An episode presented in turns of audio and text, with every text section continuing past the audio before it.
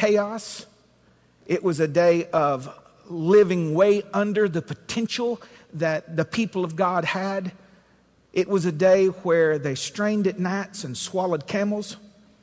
It was a day where the gifts of God lay unopened and the children played in the floor with bubble wrap because they, sh- they chose for themselves what they wanted, when they wanted it, what they deemed right, and did not seek the Lord or His Word for counsel and guidance. Elimelech went to dwell in the land of Moab. There was a famine in Judah. So stay with me on this little part of an introduction. Bethlehem means house of bread. And in Bethlehem, there was no bread. What do you do when what God promises is not your experience? Elimelech has been specifically commanded by God. Every Israelite man knew that God abhorred, abhorred Moab. He used the phrase, Moab is my washpot. It's the thing that holds dirty bathwater to me. The nation, the nation, the people of Moab came into being when Lot's daughters, after the destruction of Sodom and Gomorrah, they felt that there were no men left in the earth, got their father drunk and slept with him. And through the product of incest, Moab and Ammon was born. And the Ammonites, you've heard that before, and the Moabites were constant thorns in the side of God's people and caused great conflict and, and brought in damnable false religions and false gods. And it was, it was a detestable thing. And God said, Don't ever go in there. Because if you do, you're going to intermarry with their daughters. And if you do that, then the children are going to be weaned on this toxic pablum of mixed religion. Don't go there. But Elimelech, which means God is my king, looked at his circumstances, sized up the need, looked on the horizon, and did what he thought was right in his own eyes. The Bible said there's a way that seemeth right unto man, and the end thereof are the ways of death. One of the most critical forms of maturity is when you stop trusting your perception and you lean fully upon the expressed will of God found in His Word. That was good right there. Stop making your own assessment. Well, didn't God give us common sense? Yes, we're to utilize our common sense, but the final authority is the king.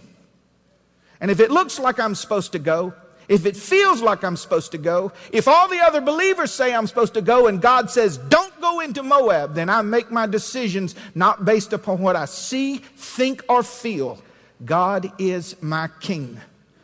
This is not an issue of where is my bread. This is an issue of God, or who is your king? Who is your king? God is my king, Elimelech. Let's look at why he left for Moab. If you're taking notes, number one. He left Bethlehem and went to dwell in the land of Moab because he lived by sight, not by faith. He lived by sight, not by faith. He saw that there was no bread. He saw that there was no rain. And without rain, there was no way to uh, water the crops. There was no way for crops to come. So if you've already went through the planting season and there was no real planting because there was no water, he processed and saw that this famine was not here for a short while. It's going to be here for a good while. You have to be careful because even though his assessment was accurate, his conclusion was destructive.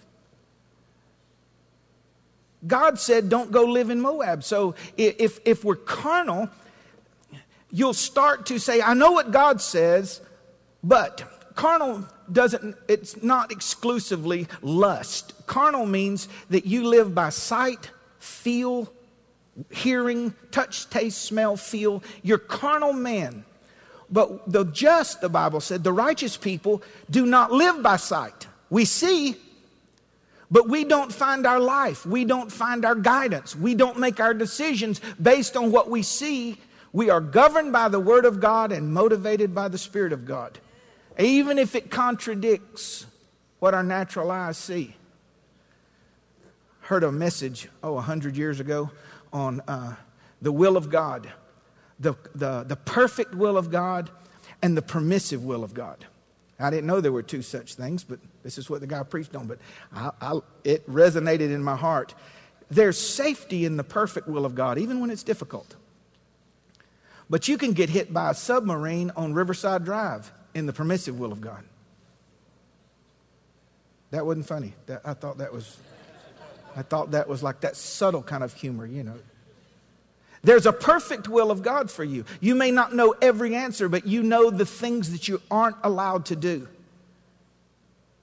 And Elimelech couldn't see where bread was coming from. Listen, and if he couldn't see it, then to him it did not exist. And some of you today are in the fix you're in because if you can't see it, you can't believe in it. You can't believe God for the child or for the spouse or for the healing or for the open door. And because you don't see it on the horizon, you determine that it's not coming and you take off on journeys that God has not authorized, but God has condemned. It's going to be a straightforward message here, but it's going to align us. You ever been to the chiropractor? And he, go, oh, oh, I didn't realize it was that out of line. Elimelech left Bethlehem, Judah because he lived by sight, not by faith.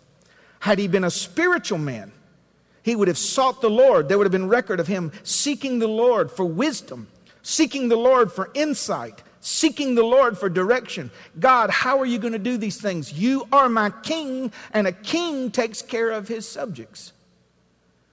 But as a carnal man, talking, talking to carnal people, he would have a powerful argument to leave. Let me just say this when carnal people talk to carnal people, they can justify anything. Anything. Well, I know what the Lord says about being yoked to unbelievers, but honey, have you went to church? Ain't no men available nowhere. They all married or dysfunctional or broke. And since there's a famine, and I'm getting older, and they say little things like, I ain't getting no younger. My biological clock ain't ticking. It's broke. It don't even wind up no more. And when you talk to a carnal, per- a carnal person talking to a carnal person, girl, I know if, watch, if he's even close to being a Christian, you better grab him. And when blind people lead blind people, they both fall in a ditch.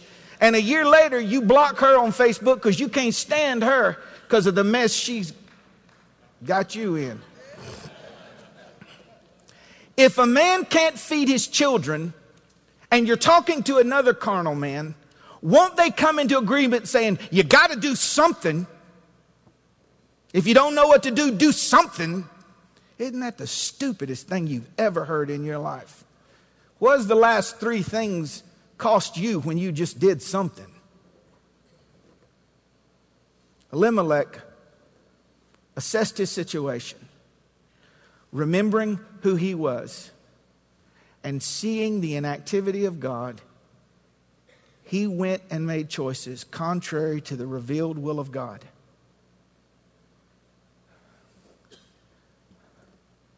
Sometimes you have to close your eyes to see. You have to just close your eyes and say, I know who you are, Lord. I know what you've promised.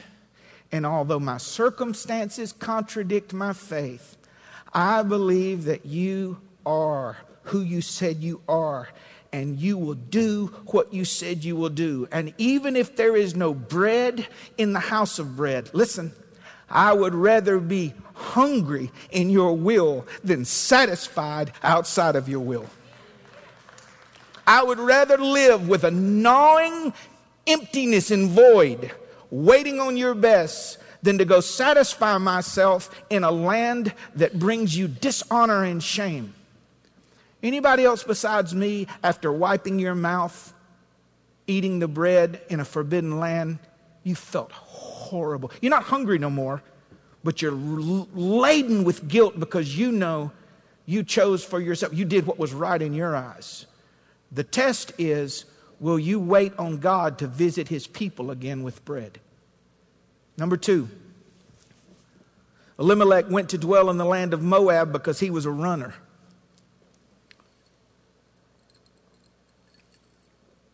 I, don't, I know we don't have that problem here, but other churches do. So, in case this message gets to them, I'm going to preach on this. Elimelech had problems, family problems, economical problems. spiritual problems. So, what do you do when you have problems that you don't have control over? You just leave. Just leave your. He didn't, but here's what runners look like. You just leave your spouse, leave your children, leave your career. Young people, leave your calling. When it gets tough, you know, you just quit. Take back your promises. Hey, there comes a time in every life when quit looks good, when mountains are unclimbable and rivers are uncrossable. Anyone could quit. If the victorious Christian life was easy, we'd have more victorious Christians. He ran away from his problems. He ran away because he felt so powerless. Now, let's side with Elimelech. We've, we've talked about his negativity uh, and, and, and his carnality, but what do you do when you pray all you know to pray and there's no rain and there's no bread? Got to take care of my family. I've got to go forward. I've got to finish. And when God's not answering, that is waiting is the whitest hot in the flame. It's the whitest flame in the arsenal of God. It burns like nothing else. If I'm just waiting on the Lord and He's not doing something, I feel powerless. Now, watch. So he's powerless in Bethlehem, but he's powerful in Moab. I can pick up my family. I can move. I'll show you. I can relocate. I can change my address. I can put bread in the mouth of my children. And some men will sell out their future for a moment of feeling powerful. When I had my back surgery, doctor came in and gave me a lot of instruction, most of which I've kept to the letter. The one I hadn't done so well is that don't pick up your babies. Well, good luck with that. So, y'all saw me carrying Shamu in here before service. He, we put that boy's belt on with a boomerang at home. We, uh, that's just a joke. Where am I my notes? Hold on. I really forgot what I was going to say. No, it wasn't white hot. Help me. Where was it?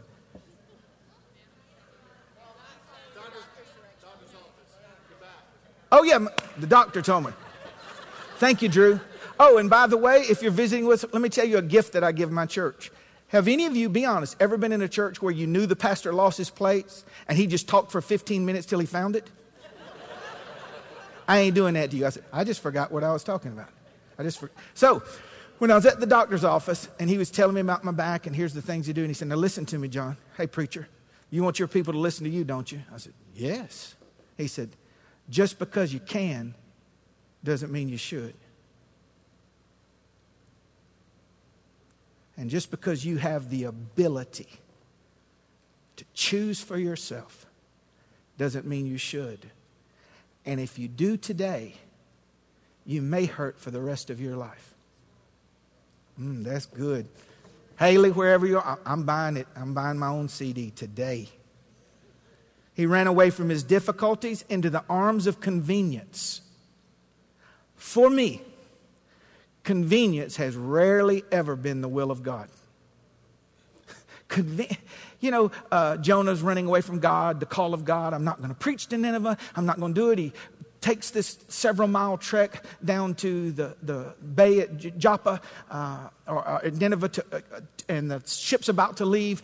And oh, there just happens to be a ship going away from the will of God. Now, see, in our day and age, buses leave on the hour, planes leave every 30 minutes. You could wait a month at the port. But Jonah goes down there to run away from, and here's this ship. Y'all have any space? We've got room for one more. Half price. Come on. Oh, watch. For the carnal man, that looks like God's providing for me. God provided this girl and her therapist says next month she'll be all well and everything. She just came. And six of the seven voices in her head really like me.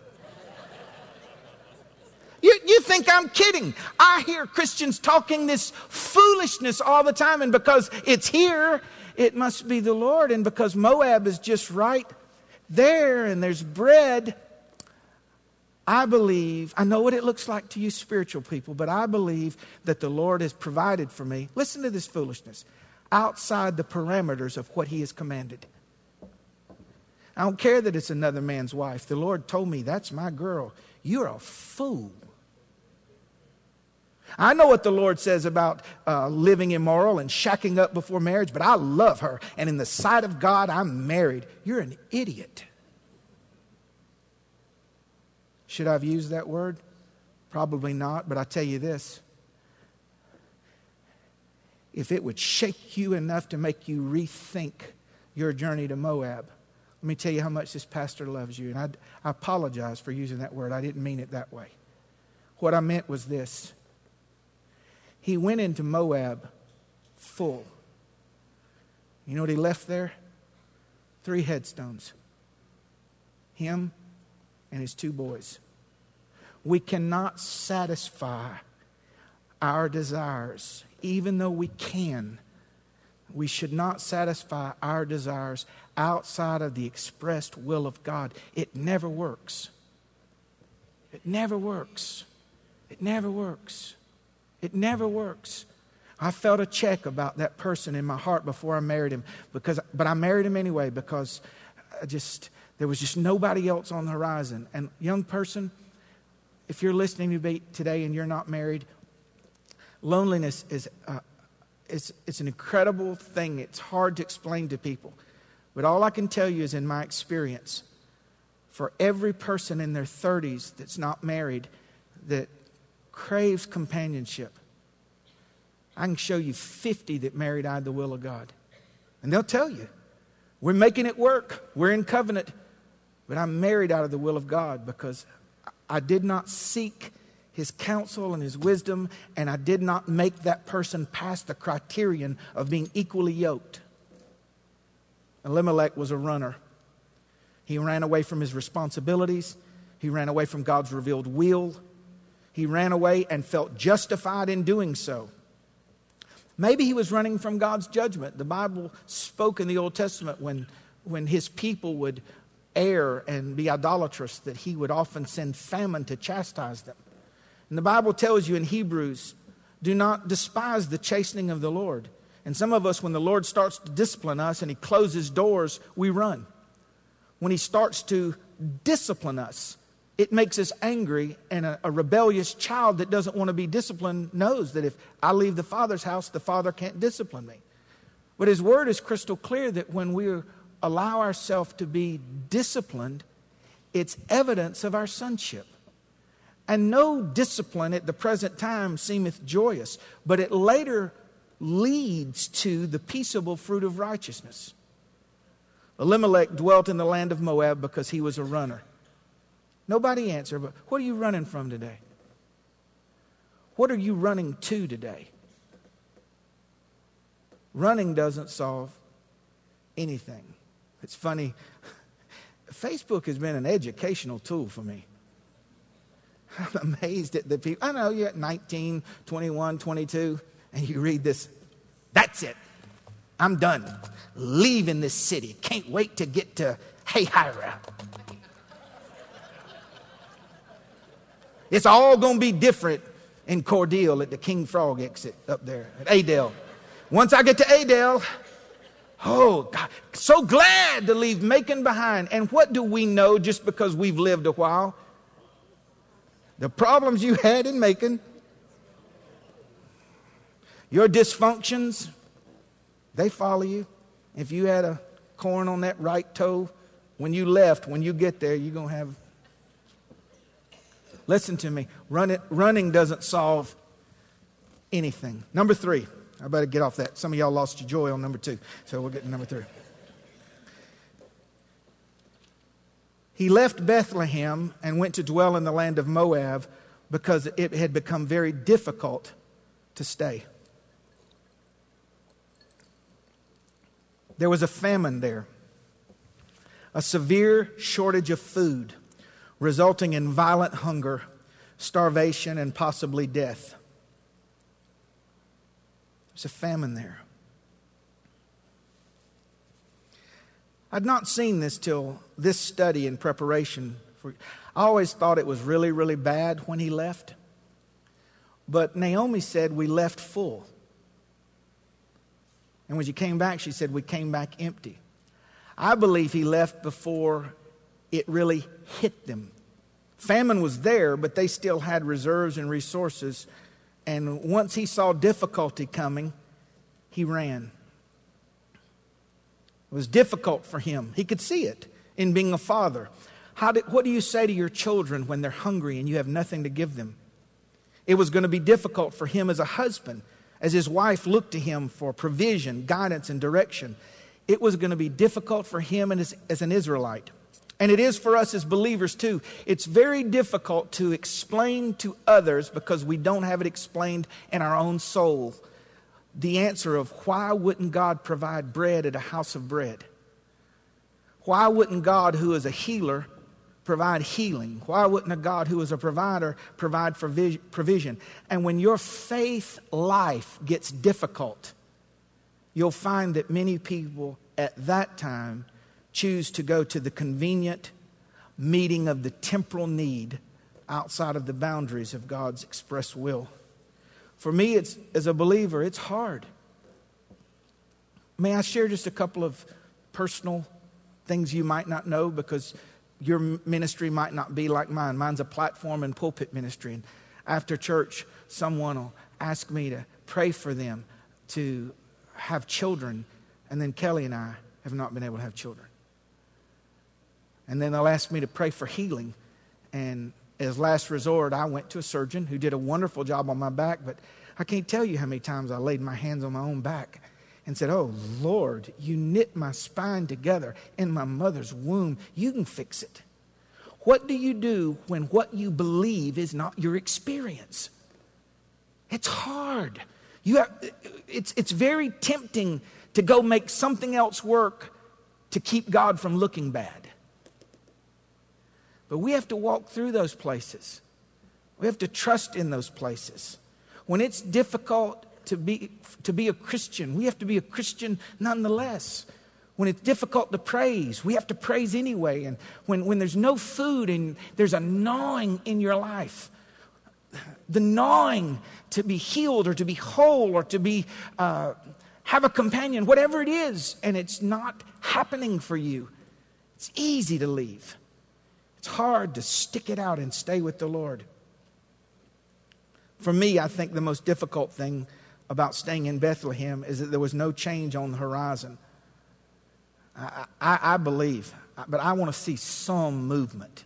Anybody else beside me? If I'm praying for rain, it don't have to rain today, but at least some wind or a cloud or a, confirmation. And, you know, somebody call and say, I had a dream and you were standing in a mud puddle. I say, ooh, something from somewhere. But when you go and look and there is nothing, and you go and look again and there is nothing, and you go and look again, there is nothing, it pushed Elimelech. Maybe your mind says this to you because it does. Mine says this to me at times. You have to do something. You have to live. Do I?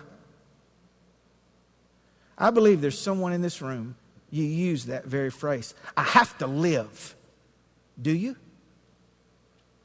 We are not called to preserve ourselves. We are called to commit ourselves unto the Lordship of Jesus Christ.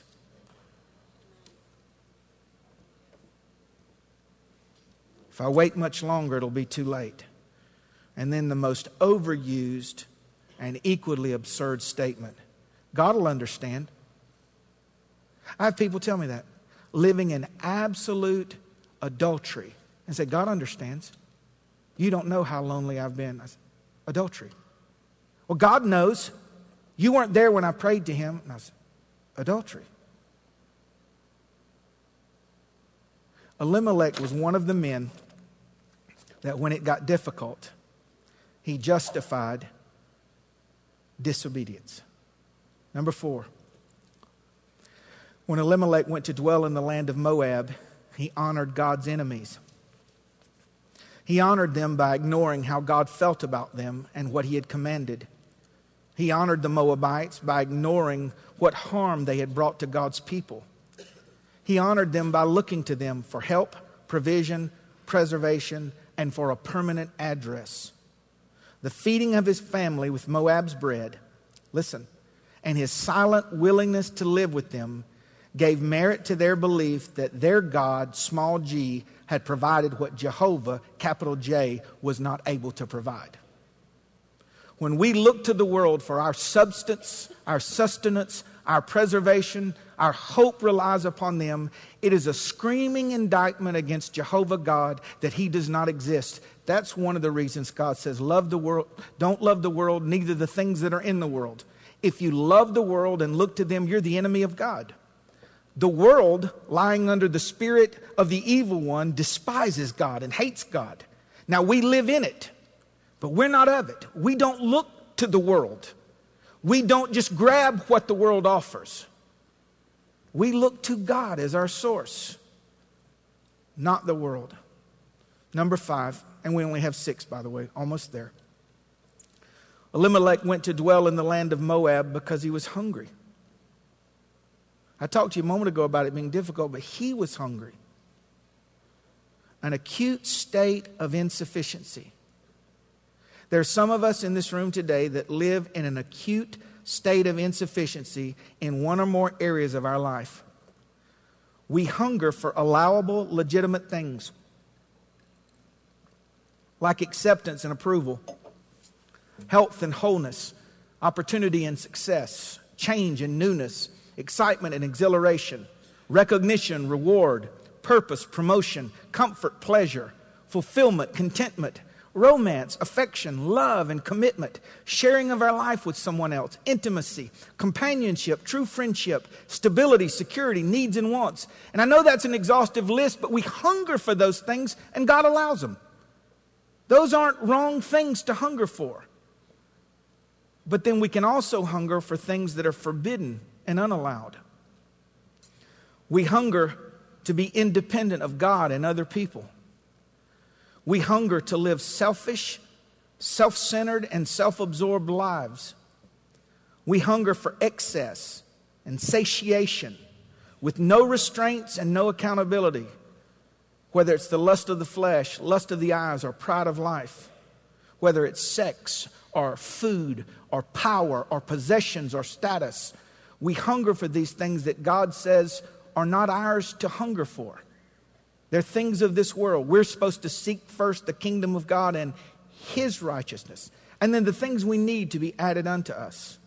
We hunger for more than what we have, we hunger for what others have, and we hunger for more than we really need. We hunger to be first, to be center, to be heard and preferred. Here it is. We hunger to be king. Well, God is my king. No. We hunger to be king, which means this Elimelech was not only hungry for bread, but he was hungry to be the final authority in his life. Don't answer, but what is the final authority in your life? Is it your feelings? In the end, do they get the final say? Is it your uh, family? Is it your business? Or are you potentially like all of us have been? Have you fallen into the trap of doing what is right in your own eyes? If you are the final authority in your life, God is not. That's a humbling thing. You pick for me, Lord. You pick for me because you are my king. And finally, Ben, if you would come here, please. Elimelech went to dwell in the land of Moab. Ben might not be here. He, I know he, here he is. Okay. Elimelech went to dwell in the land of Moab because he could.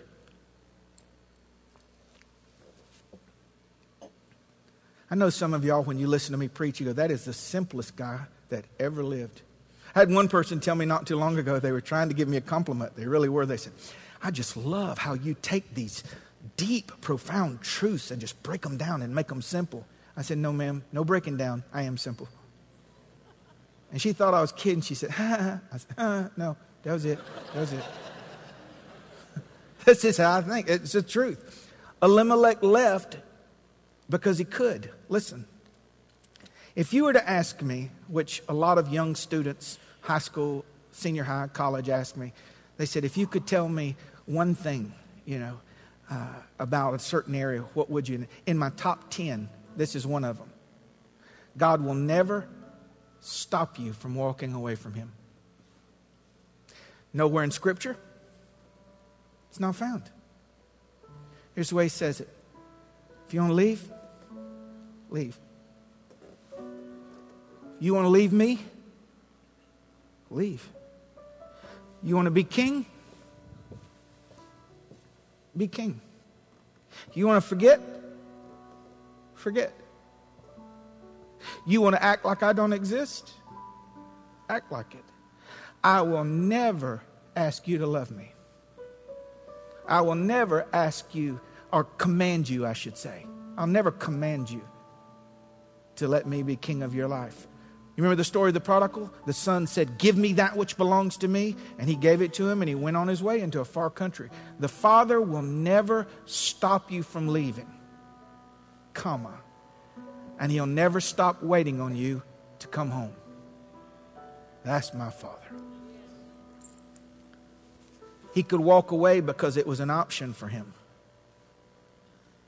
If it's an option for you, then the potential is there to exercise that option.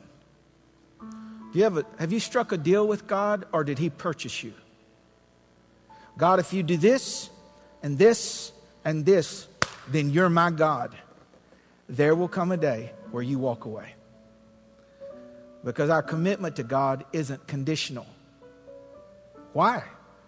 Because His commitment to me isn't conditional. He said, John, I'll never leave you nor forsake you. He could walk, his, walk away because his eyes were looking that way. Do you know you can't walk long where your eyes aren't looking? I mean, you can do stupid stuff. I'm going to walk backwards. You're going to fall in a hole or fall off a stage or something. And I felt in my heart, and I say this very humbly because I've been where you're sitting. There are people here today that you're still in Bethlehem, but your eyes are in Moab. Yes, they are. You haven't went there, but you're looking, you're fantasizing about what it would be like. And as an under shepherd that cares for your soul, if that's you, it's just a matter of time before you leave. Because a man walks where he's looking, and where his treasure is, there will, it'll get there, his heart be also.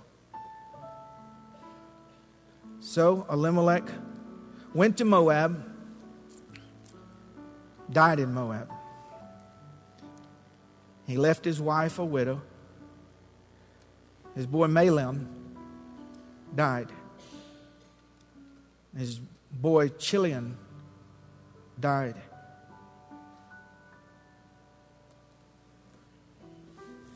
I don't know who I'm preaching to over these last two or three minutes. But you're going to know that this part is for you from the Lord. The famine didn't kill him, his choices did. His choices destroyed his family. The thing he feared didn't kill him. Don't let your family pay the tab for your lack of courage. In difficult times, stand. In impossible times, stand. In challenging times, stand. When our prayers aren't answered, stand.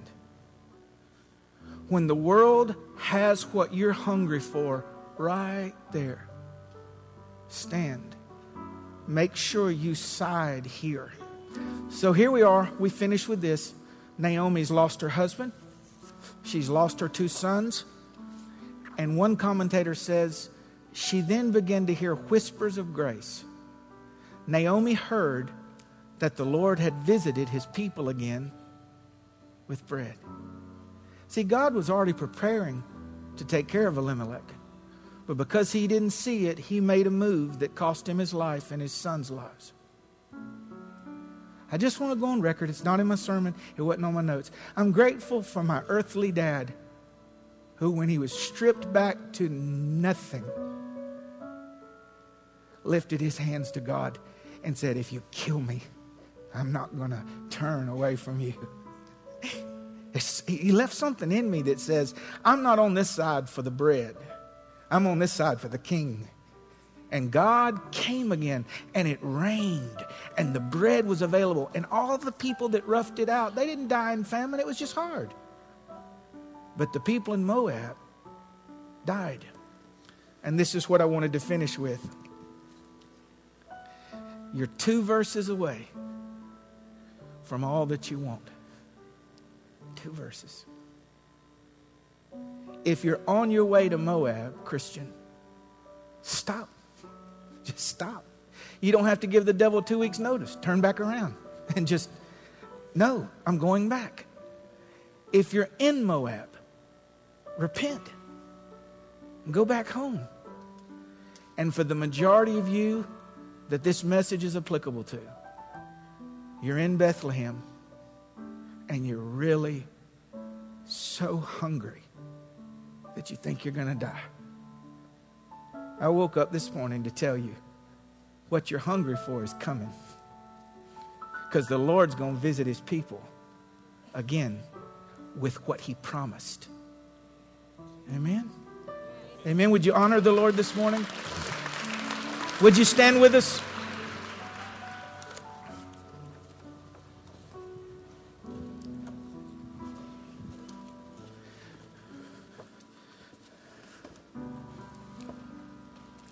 This is very hard, what I'm about to ask, but, and I don't always ask it. Most of the time we do.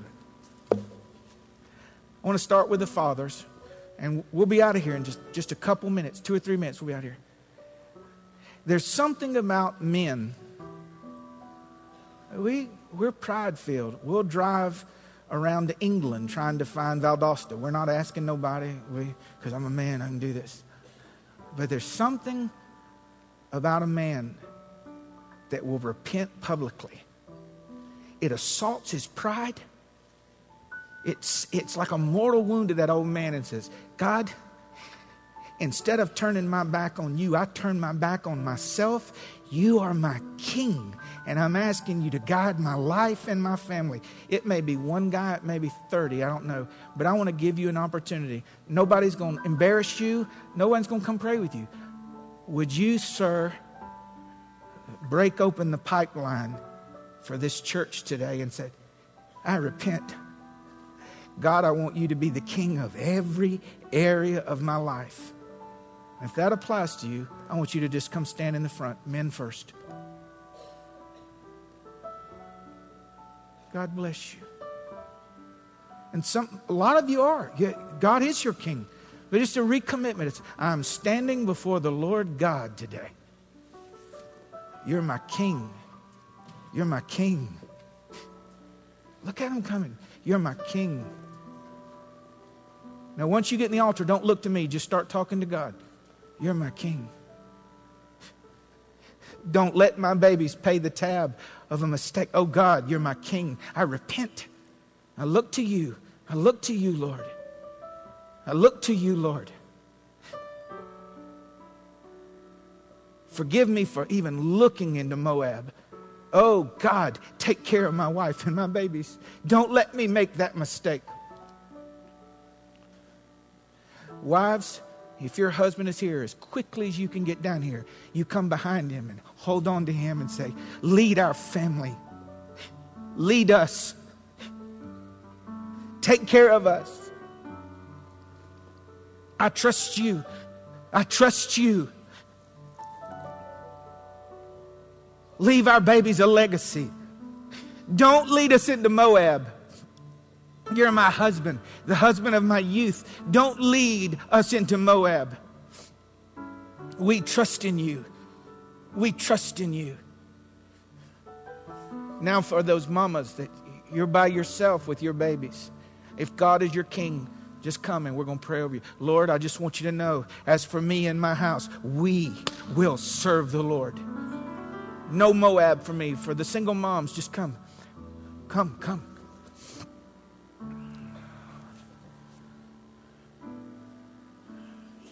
not going to live there, not going to look there, not going to die there. Bethlehem, our home, our home. And those in the congregation spend our last minute telling the Lord for you, Lord, you're my king. That's it for me. You're it. Where you say live, we live. What you say do, we do. What you tell us is forbidden, it's forbidden. And I live in rest today because my king will take care of me. My king will take care of me.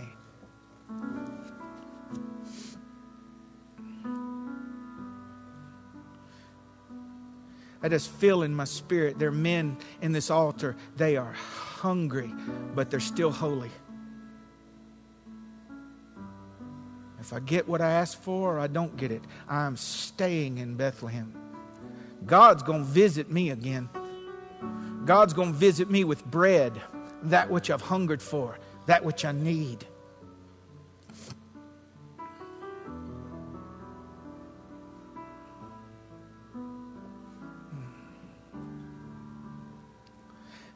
Those in the altar, would you look this way?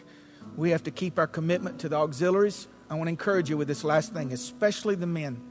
Listen, we are flawed at the deepest places. We can't hide it. Our wives see it from start to finish. Listen, we're flawed.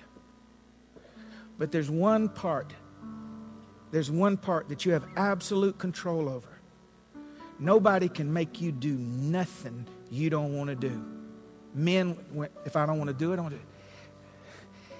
You can speak for your family and wrap your arms around them and be the vanguard. Not your wife waking them up for church. You're the one on Sunday. But we're not deciding on Sunday. This is who we are. We're already telling our little girls, this is who the woods are. My wife's echoing us. I want to tell you something. You want a submissive wife? Lead her into green pastures. Lead her beside still waters. Lead her into the favor of God. She'll follow a man to do that. I don't want anyone in this church to leave nothing in Moab, especially our children. Bread's coming. Hey, there's nothing like the smell of fresh bread. I promise you it's coming. Stay put. Have a wonderful Lord's Day. God bless you. God bless you, saints.